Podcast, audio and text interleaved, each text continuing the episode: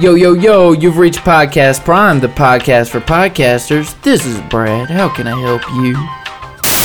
Cause I would podcast 500 miles And I had podcast 500 more. just to see the new experience for the beginning of our next show in store. Ba-da-ba. Ba-da-ba, Ba-da-ba. ba-da-ba. Bum, ba-da-dum, bum, bum, bum, bum. Travel podcasting. I love it. I love At it. a thousand miles. 1,000 miles later, we are ready to talk about traveling and we are ready to travel and podcast. Let's get excited. Traveling and podcasting, it's the best of both worlds, especially worlds of creativity and new perspective. Not only do you get to do what you love in terms of podcasting and talking about the topics that you love talking about, but you get to do it in new places, you get to experience new things, and you really get to kind of put yourself in different people's shoes, people that you might not think the same way as, and uh, it really just kind of provides that different perspective that really could break through um, and take your podcast to the next level in terms of interest, in terms of brand awareness. So, um, you know, think about traveling, think about changing things up so you don't get stuck in ruts. It's just going to be overall better for you. Let's jump into travel podcasting. Brad, why don't people do this all the time? I think one of the biggest reasons people don't do it all the time is because of the logistics and the knowledge behind traveling and podcasting. Right? People just don't know how, or they haven't even thought that they can. So they assume if they need to travel, they won't be podcasting that week. Uh, so and they don't even try, you think? They don't even like try to do anything there? They just assume the worst. and I guess it, it could be out of laziness, but there's also this possibility that you just don't know that it's possible. You assume you need a power supply, That A whole bunch of unknown, gear. right? yeah, and it's uh, it's, it's just necess- it's not necessarily true. You know, all you really need is a microphone, which is there for the most part portable.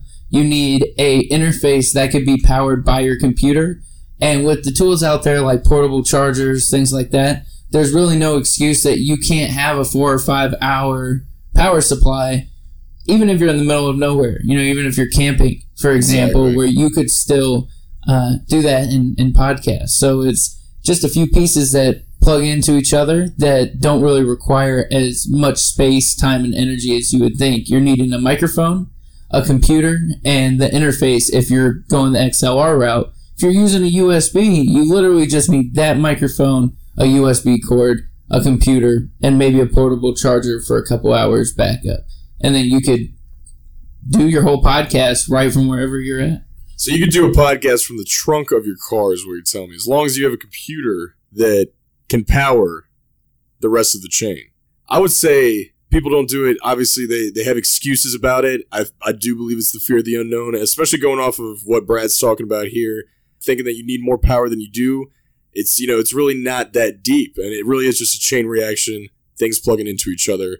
Um, so it's not difficult to set up on the road. That's a main excuse.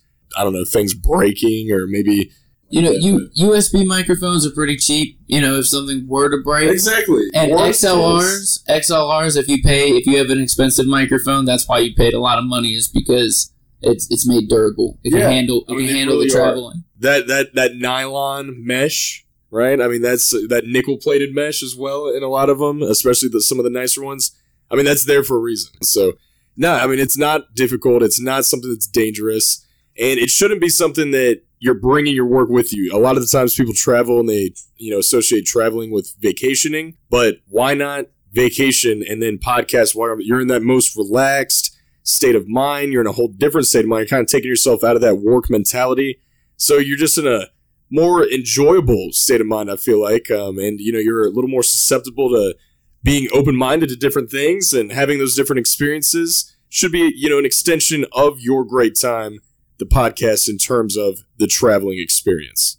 So that state of mind is almost going from why people aren't doing it to kind of why people should. Is that state of mind difference can almost be an advantage. Exactly, exactly. And on the flip side of the state of minds, being open minded, like I was talking about, and having that more relaxed state while you're going out there and traveling, kind of completely opens you up to those new experiences and the new perspectives that come with new experiences. You might meet some people while you're traveling that could end up being on your podcast. It can open up a whole new World fantastic. I mean, it's really just all about the new experiences. It's all about changing it up, switching it up. Brings up new points to discuss about maybe the topics that you normally speak about, but you might have a couple new ideas. It's just going to breed great stuff. You definitely want to change up, you know, the podcast and the state of mind changing can definitely help with that. Right. But also learning how to podcast and travel keeps it consistent. Because even if you want to keep it different each time, you know, you want to spice things up, this different state of mind will spice things up.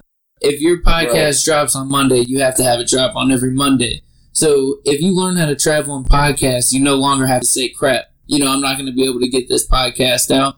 You can travel if you have a conference to go to. You can still podcast. Oh yeah, without a doubt. And Get you can- work done, right? Yeah. While you're getting while you're getting work done. you can.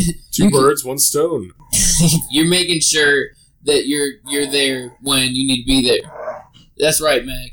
That's, That's right. There's Mac right there, just The being a good old podcast dog. What an active podcast dog right there. There, good boy. What a good boy there. But I mean, it really, it truly does just add to the excitement of podcasting, keeps it fresh. I mean, what's better than traveling pod? Come on. But with the consistency, it's a no brainer here. Fun time. It's a fun activity while you're doing it in your place, in your studio, wherever it might be that you normally podcast. Why not bring it with you? Why not just really fully commit to? I mean, I feel like that almost is a another level up is when you're going around and you're traveling with your podcast. You're taking that next step as well. So jump in, be a bird, Be a plane. be Superman, and take your podcast to the next level. Travel with it.